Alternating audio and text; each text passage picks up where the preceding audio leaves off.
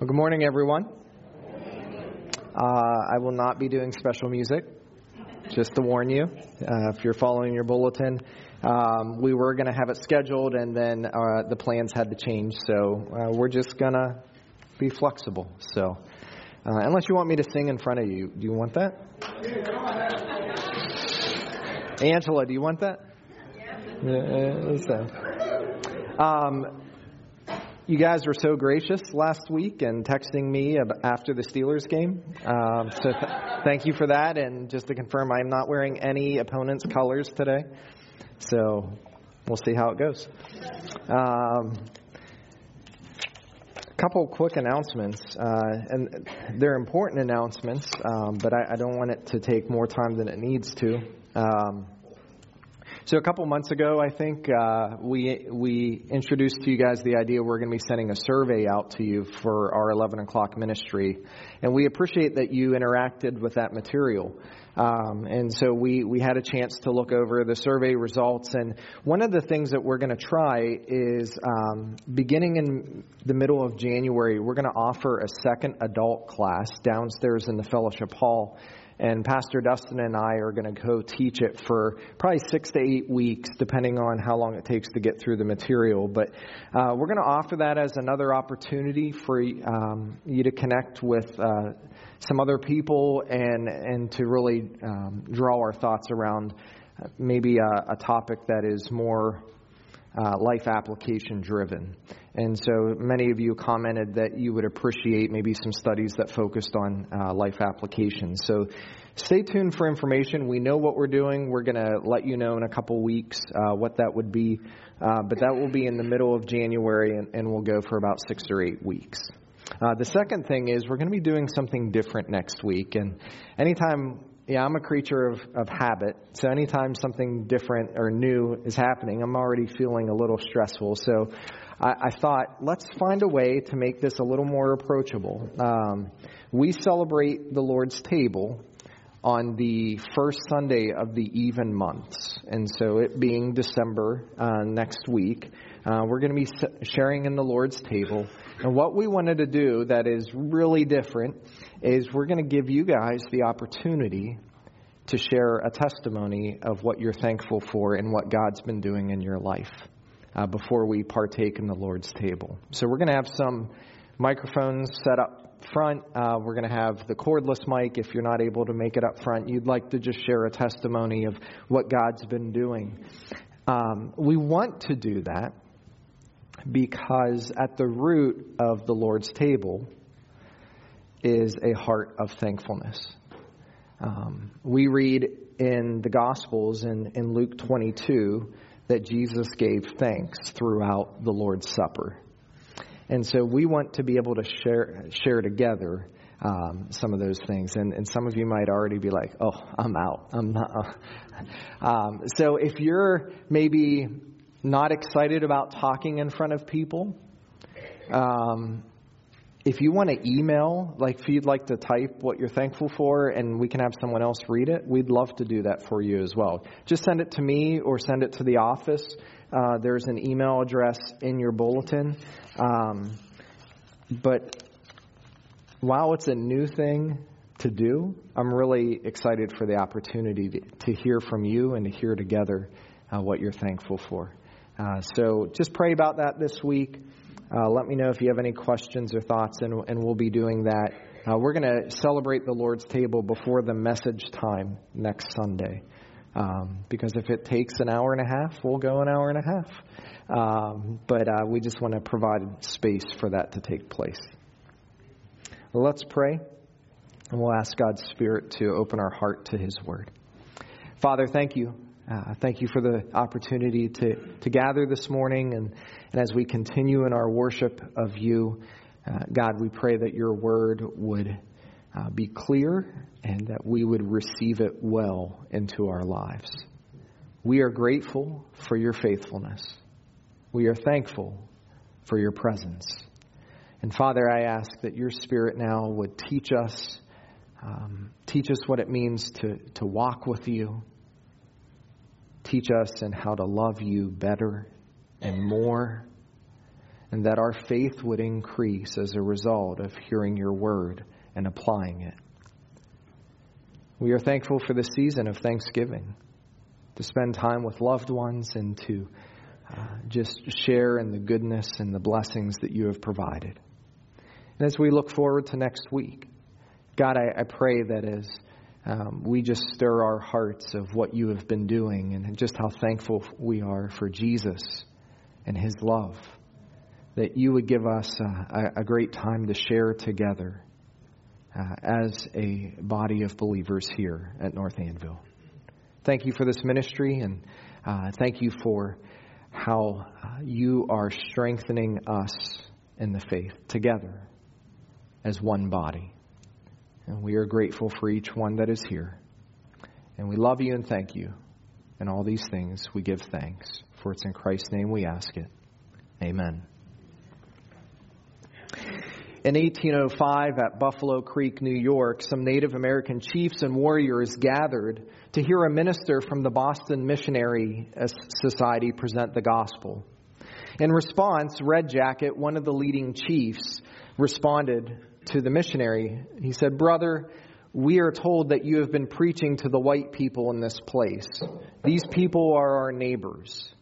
We are acquainted with them. We will wait a little while and see what effect your preaching has on them. If we find it does them good, if it makes them honest, and if it makes them less disposed to cheat Indians, we will then consider again what you have said.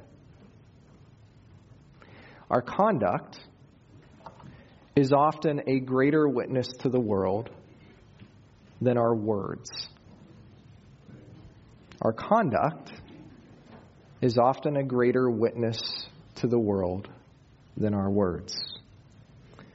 I mean, why would a person be open to follow Jesus if they don't see the radical positive change that Jesus actually makes in our lives? The way we live has a huge influence on those around us. Now, Peter and ultimately God Himself challenges us to be a people who live differently because we believe in Jesus. And I have tragically seen the destruction that occurs when a person who spends years preaching the gospel to, to someone or to a group of people, and, and just by one action, it all goes away. Their, their opportunity to proclaim, to herald, to be a witness of the life changing effect that Jesus makes just goes up in smoke because of what they are doing.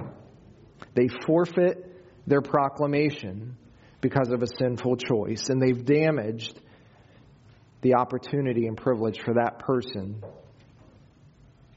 to be a credible witness of the grace of God. Now the danger is when we come to a passage like this one in 1 Peter chapter 2 and the others that we're going to look at this morning is that there's a tendency to abuse the balance that exists between faith and what we do.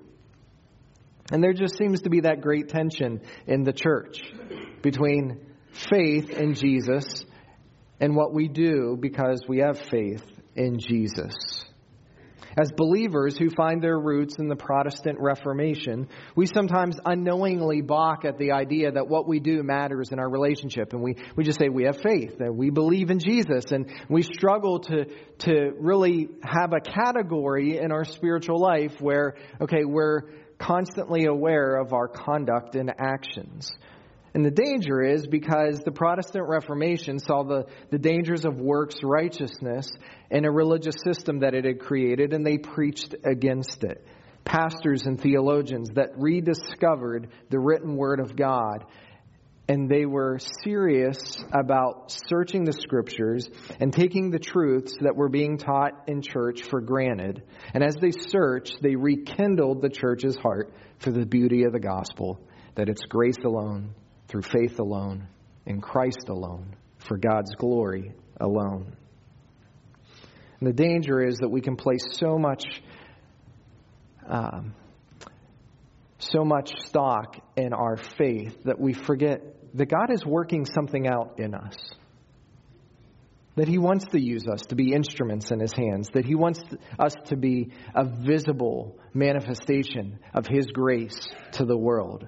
And on the other side, there's a danger that we can place too much stock in our effort. And we can think that we are saved by what we do, or that we maintain our salvation by our performance. And because salvation is a free gift, we focus on the importance of faith rather than what we do. And so you get a sense of that tension that exists between faith and works. But what I want you to see this morning is that faith and works can mutually exist together in the heart of the child of God. In fact, they should mutually exist. It shouldn't be all one or all the other that we are a people who are called by God to have a relationship with His Son on the basis of faith. That's where it starts. Faith alone in Christ alone. And that faith changes who we are, which causes our conduct to be different. See, it's not just about having faith in Jesus that He is changing our eternal destiny. But it's having faith in Jesus because in reality, Jesus came to save us now. That where we are now is broken, and that we are never able to be who God wants us to be apart from Christ. And as we join Him in a relationship based on faith, God begins working out His salvation in our lives, and we should live differently. There should be a notable difference in those who love Jesus.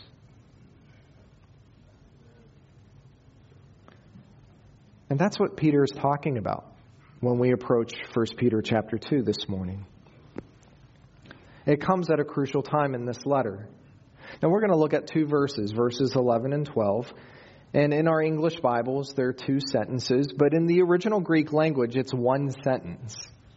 Um, if you're a grammar nerd, and maybe some of you out there are, and you love, you know, how sentence structures are put together and punctuation, and you can define what a subject and a predicate is, and a pro- propositional statement, and all those things, and you love that, and, and you feed off of it, you you would have hated living in the first century world because they just had run on after run on after run on sentence. I mean, it was just one big, long thought that would often uh, be found throughout most of their writings. So, what we're going to do as we look at this, these two verses, which is really one sentence, is verse 11 is the negative side of what Peter is saying, and, and, and verse 12 is the positive side of what he is saying. And so, if you want to just put symbols around verse 11, put a negative or a minus sign, and around verse 12, put a plus sign. And you might need to say what they are because years from now, when you look back, you might think, why did I write that? But that's really what Paul or Peter is saying. Let's approach the balance of faith and works from a negative perspective as a warning, and let's look at the balance of faith and works from the positive side of what we should be doing, how it relates together. And so in verse 11, it, Peter begins and he writes, Beloved. And just for a second, uh, Levi, I'm going to need you to pay attention. Because for some reason, all of my highlights that cue me in didn't make it into my sermon. So if you hear me say something that's written down, put it on the screen. And parents, that's a surefire way to make sure that your kids are paying attention during your sermon. So, so Peter says, Beloved. Is there any better word to follow than the word beloved after you read verse 10? When Peter finished that, that statement on describing who we are in the church as this peculiar people, this special people, he says, For you were once not a people, but now you are the people of God. You had not received mercy, but now you have received mercy. Like, just think about that. We were once not a people, now we're a people. We had not received mercy, now we receive mercy. And the next thing that Peter says to these people that have been radically changed through faith in Jesus Christ, who were foreign, who were far off, who were considered unrighteous in God's eyes, who through faith in God's Son have been brought into that relationship with God, Peter then says, Beloved. Now, I don't know if that really gets you excited in your response about who you are in Christ. But that word beloved is important. It's special. These privileged people, people like us who have been born again through faith in Jesus, are called the beloved of God. You can translate the word beloved this way dearly loved ones of God. Like that's how God sees you as dearly loved ones. And so before we go too far, know who you are as a child of God. You are his beloved. Know who you are. You're beloved. You're precious. You're something special to God. In a world that is crowding in to confuse you on who you are and what your identity is and what your purpose is and why you're here. As a child of God, you need to know first and foremost that you are beloved in God's eyes. That He loves you far more than you could ever even comprehend. And that you are special and placed in His family in a unique way for His glory. And so Peter says, Beloved, I urge you as aliens and strangers. And you sense the insistence in Peter's pen. He's writing to the scattered people of Asia Minor the provinces that were mentioned in, in 1 Peter 1, verse 1. And he's writing to these people who have come to faith in Jesus, and, he, and he's saying to them, You don't belong here. You're not home yet. You are just making your way through. And he says, I urge you. And you sense the, the urgency in what Peter is saying. He's imploring them, he begs them to consider what their activity should not be. And consider that thought as an alien and as a stranger, you're not home yet. You're not home. Your identity is tethered to heaven. It's not tethered to this earth. We're not to find our identity in the things of this world, in the philosophies of this world, in the agendas of this world. We're not to find our identity because a TV show, a song, a music video, whatever says this is how you should be. We find our identity because we are locked into a loving relationship with the creator of the universe. And whatever he says is for us, that is what is for us. And he says, I urge you as aliens and strangers. Now, you may be familiar with this world because of Jesus. I guess it's not there. You may be familiar with this world because of Jesus, but the world should be strange to you. You may be familiar because this is the world you live in, this is what you see, this is what's normal to you. But the world should be strange to you. Better said, you should be strange to it. You don't belong. I don't belong. We're headed somewhere else. And it's far better than what's here. And so Peter calls them to abstain from fleshly lusts, which wage war against the soul. Now, due to our status as beloved aliens and strangers, we should refuse the appeal to indulge in things that are contrary to God's will for us.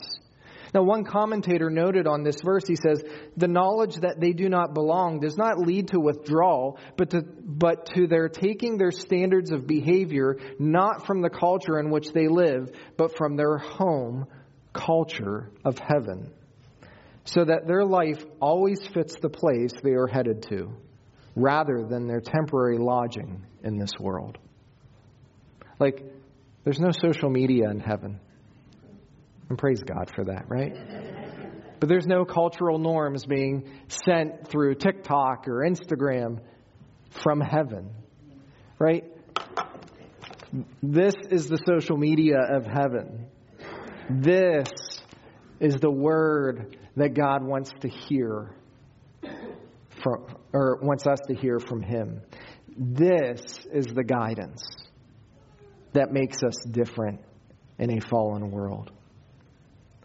And that means we must know what the standards of conduct are of our heavenly home.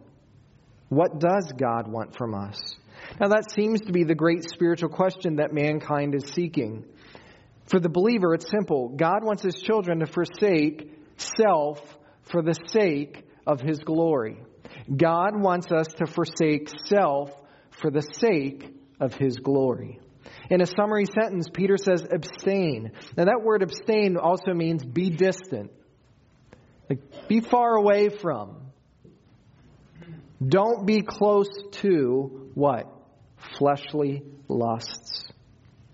And fleshly lusts isn't just like some kind of, you know, all encompassing sexual thing, because that's kind of how we, we are trained to think of it in, in our current culture. No, fleshly lusts are anything that is in this world that we long for in our flesh, the appetites of our flesh. Like anything that we think is good for us that affects us on the outside. Now, what Peter's going to do after verse 12 and beginning in verse 13 and following, he's going to spend the rest of his letter showing us practical ways that we can abstain from the flesh. So he sets this summary statement in a negative way first. He says, I urge you to abstain. And then he says in verse 12, Now this is how I want you to keep your behavior excellent. But then moving forward, he's going to say, I'm going to give you examples. Because if you're reading this letter and you're wondering, how do I do this? Let me show you practical ways that you can do this. And, and we're not going to get to it next week because we're going to begin uh, a quick kind of four week Christmas series in, in Hebrews chapter 1 uh, next week. But when we get back together in January, the first message that you're going to hear about this practical change that should, should exist is our response to civil government. Oh boy. Some of you can't wait. I can't wait to preach it. Um, but that's really where he goes with it. And so, abstain from fleshly lusts. To abstain from the flesh means that we refrain from acting upon the impulses or desires that are in our flesh. Now, some of you just went through Black Friday shopping, right? And it's like, oh, we need that. Got to have that. And it's like, do you? Do you really need that? Do you really got to have that? Or is it because the advertisement said, this is a great deal? You should have this. You deserve this. All those things. As heavenly people who have a new nature, we must stop feeding the desires of our sinful flesh. Listen, in a severe way, jails are full of people who could not stop feeding their sinful flesh, their fleshly desires. At a most basic level, Fleshly lusts are those things that cause us to be consumers. But not consumers of the world, consumers of each other. See, if we're focused on ourselves, we look at other people as what can I get out of them for my good? How can I be gratified? How can I use others for my benefit? But the beloved of God are to be a people who seek the benefit of others before their own. And in this way, we follow the example of Jesus, who selflessly served others for their good. Jesus was completely selfless in everything that he did on this earth. And the very act of, of his sacrificial death, the king that did not deserve to die, shows us that Jesus was willing to lay down his life for those who did not deserve it. And the New Testament tells us again and again be like him, be like Jesus in your attitudes, in your motives, and in your actions. And what's interesting is what Peter says is the outcome of indulging flesh, fleshly lusts. See, in my mind, it seems logical that fleshly lusts affect the flesh.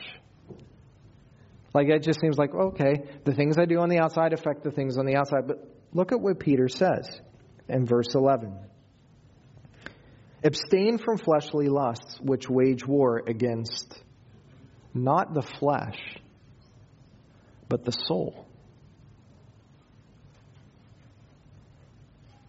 See, there is always a cost when we indulge the flesh. And Peter sees the cost far too great. When we indulge the flesh, there is always a spiritual cost. If that's the one thing that you get this morning, I hope you get other things. But get this every time you indulge the flesh, you are affecting your soul spiritually. You can't get away from it. You can't excuse it away. There is a relationship between what we do in the body and what happens in our soul.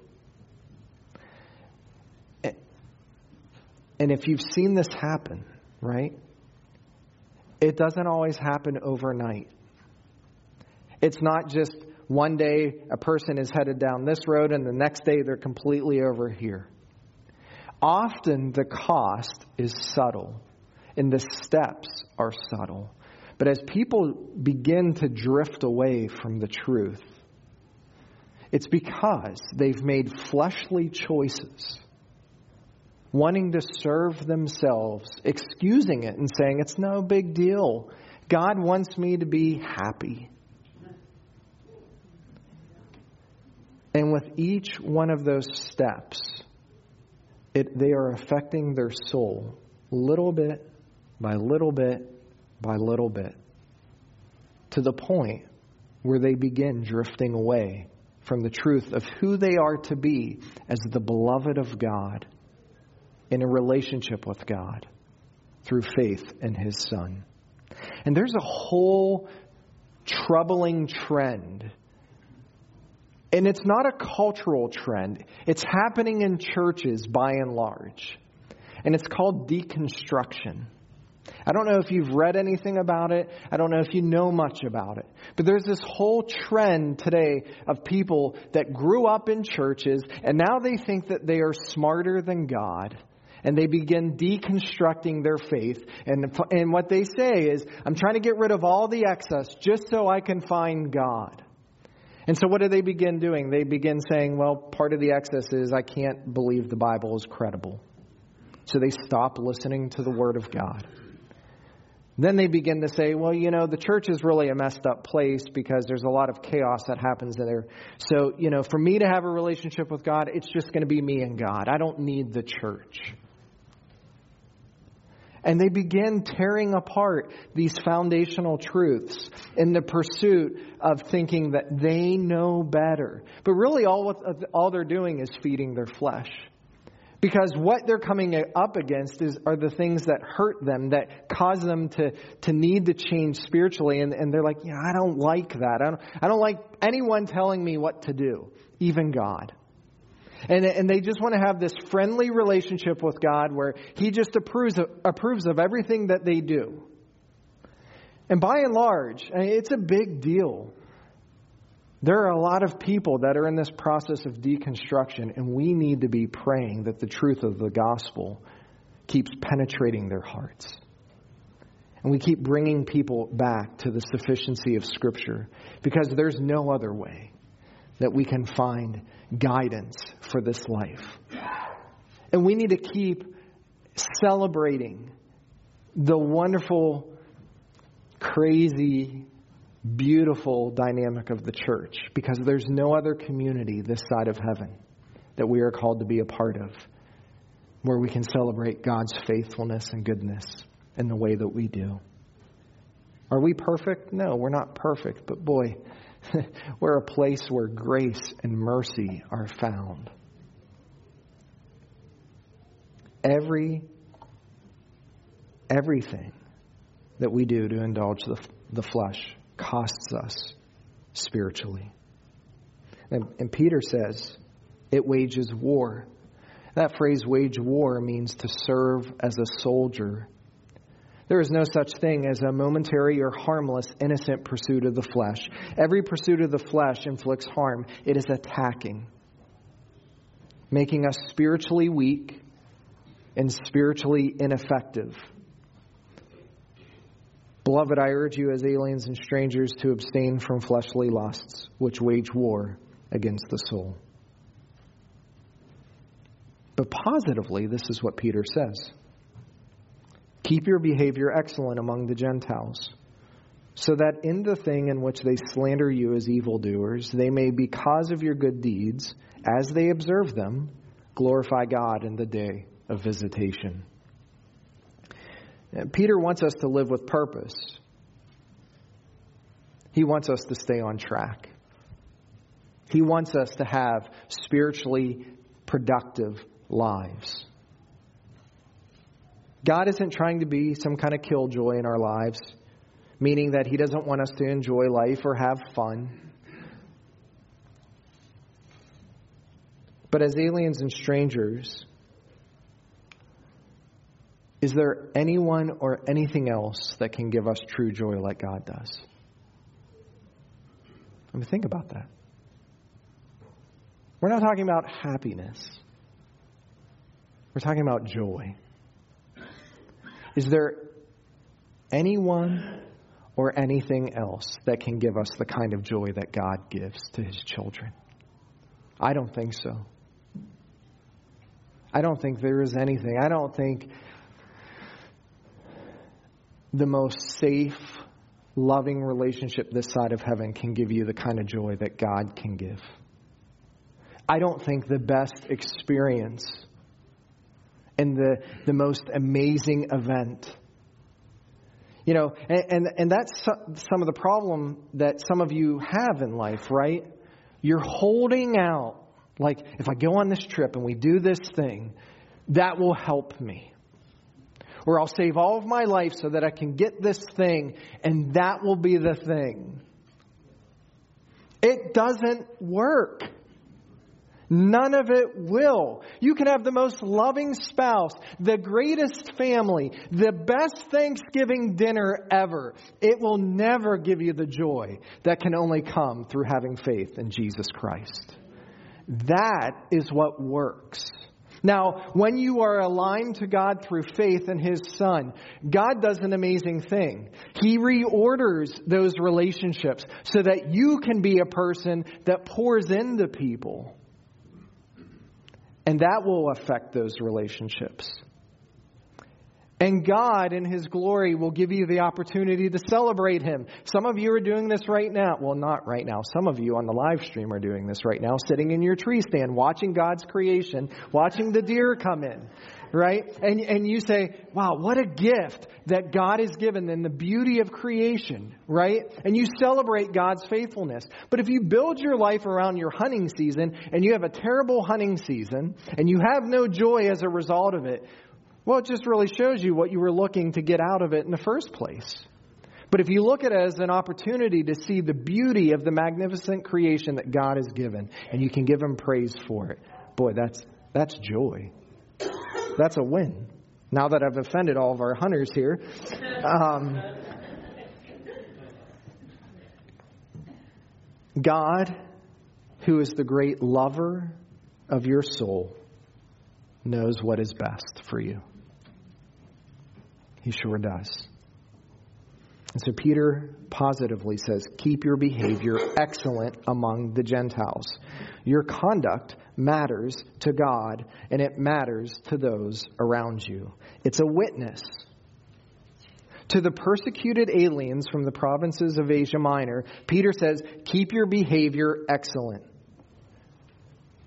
Right? He doesn't say, Keep your behavior excellent to those who treat you nice. That wasn't the experience of these aliens that were passing through. They were being persecuted severely for their faith in Jesus. They had been rejected by the people that were in their family. They had been rejected in the homes that they grew up in. They were rejected in the communities that they once found their safety in. Because they found life in Jesus, the unbelieving world then turned against them and what Peter says to them is keep your behavior excellent among the Gentiles. Keep your behavior excellent among those who are persecuting you. That's hard, right? To not repay evil for evil. To not complain or combat those who seek to bring you down because you love Jesus. Peter says, keep your behavior excellent. Why?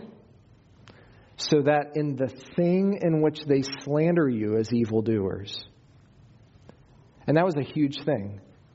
The first century world viewed the early church and these people that believed in a resurrected man as a troubling group of uh, people that were going to overthrow the empire that were going to make trouble in their communities and proselytizing people and bringing them into this kind of weird relationship with this raised dead man.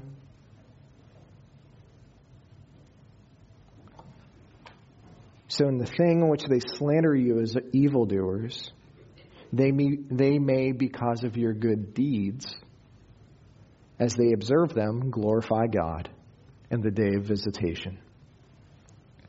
Our conduct should be a credible witness to who we have trusted in.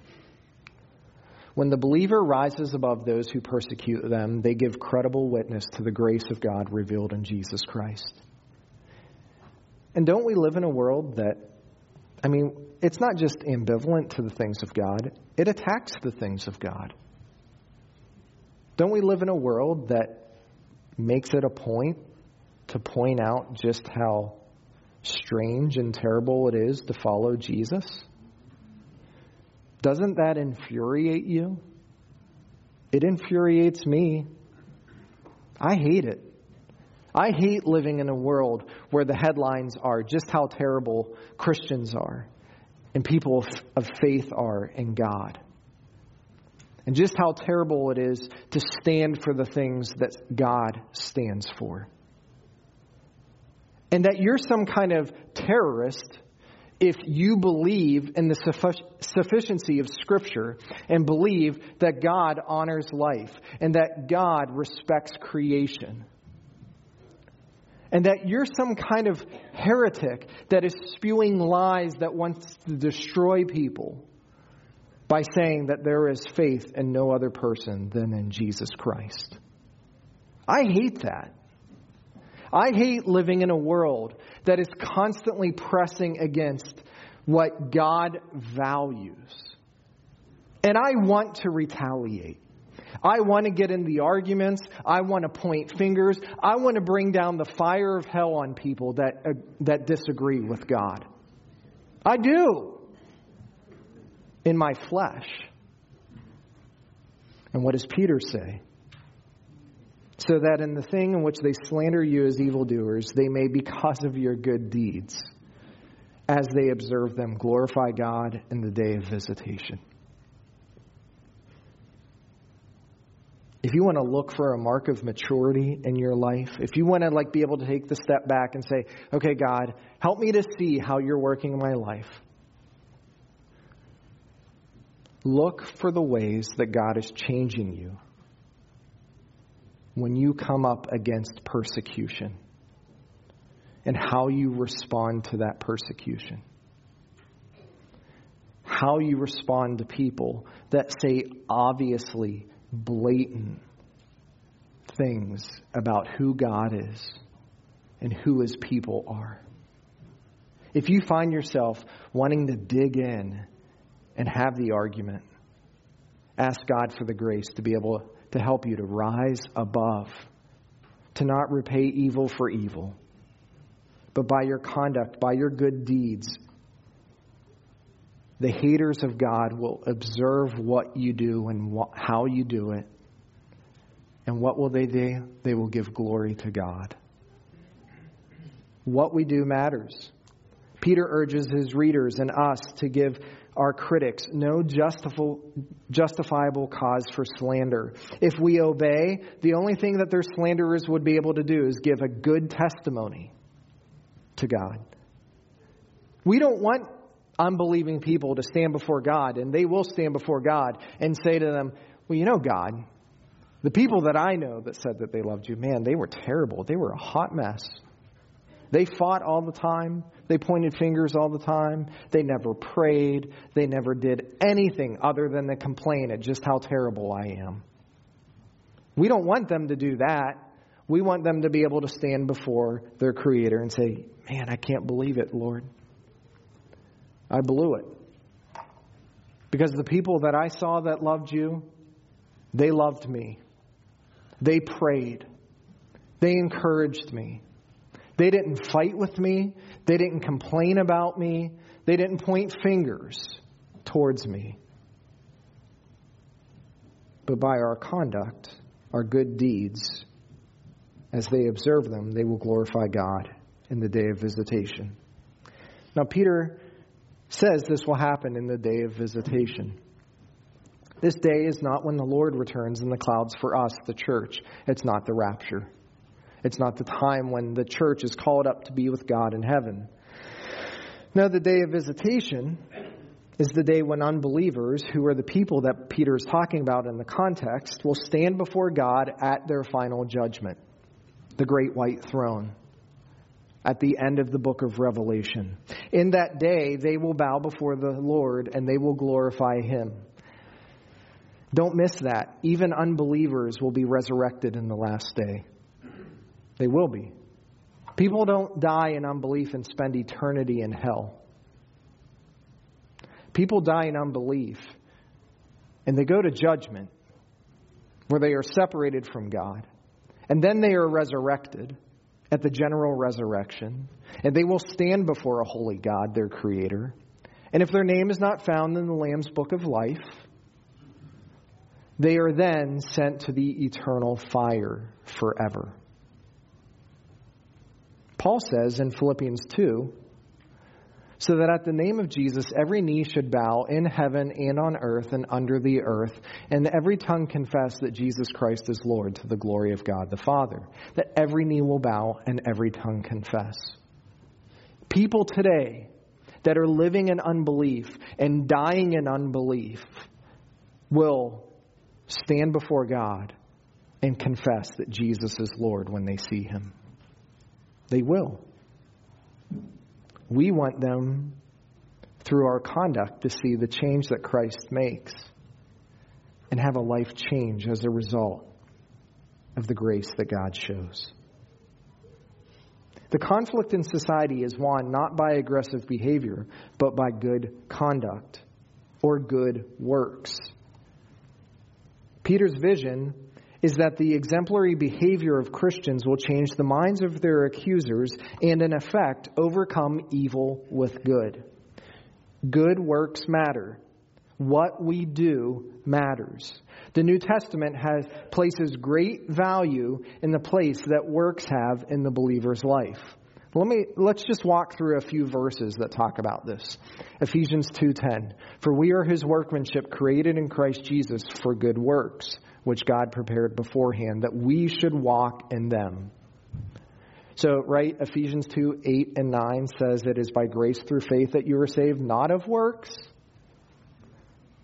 But in verse 10, Paul says, but works are still important because before the foundations of the world, God prepared what the works would be that you would walk through, so that when you are saved, there's a plan for your life. And he says here, walk in those works. Titus 2 7. Paul says to Titus, Show yourself in all respects to be a model of good works, and in your teaching show integrity, dignity. We read in Titus 2:14 speaking of Jesus who gave himself for us to redeem us from all lawlessness and to purify for himself a people for his own possession who are zealous for good works. People that are zealous, that are excited, that look for the opportunity. You know what zealous people do, right? They're like, hey, what good thing am I going to do today for the kingdom? They're not passive people that sit back and say, you know, if it kind of finds its way in front of me, I'll do it. But they look for opportunities. We've been saved to be zealous people for good works, to look for opportunities to model the grace of God. In Titus 3:8, Paul says, "The saying is trustworthy, and I want you to insist on these things so that those who have believed in God may be careful to devote themselves to good works. These things are excellent and profitable for people." And then finally, or not exhaustively finally, but in James chapter 2, James says, What good is it, my brothers, if someone says he has faith but does not have works, can that faith save him? If a brother or sister is poorly clothed and lacking in daily food, and one of you says to them, Go in peace, be warmed and filled, without giving them the things needed for the body, what good is that? So also, faith by itself, if it does not have works, is dead. But someone will say, You have faith and I have works. Show me your faith apart from your works, and I will show you my faith by my works. You believe that God is one. You do well. Even the demons believe and shudder. Do you want to be shown, you foolish person, that faith apart from works is useless? So don't be a foolish person. Don't be a person that says, you know what, I believe in Jesus, that's all that matters, and, and just keep living for yourself in this world. No, say this because I love Jesus, because he has radically changed my heart, because he has forgiven my sin, because he has given his spirit to me, because I am set in a new trajectory to my heavenly home, I will look for opportunities to serve people by what I do for the glory of God. Jesus himself called his disciples to live a life of godly conduct.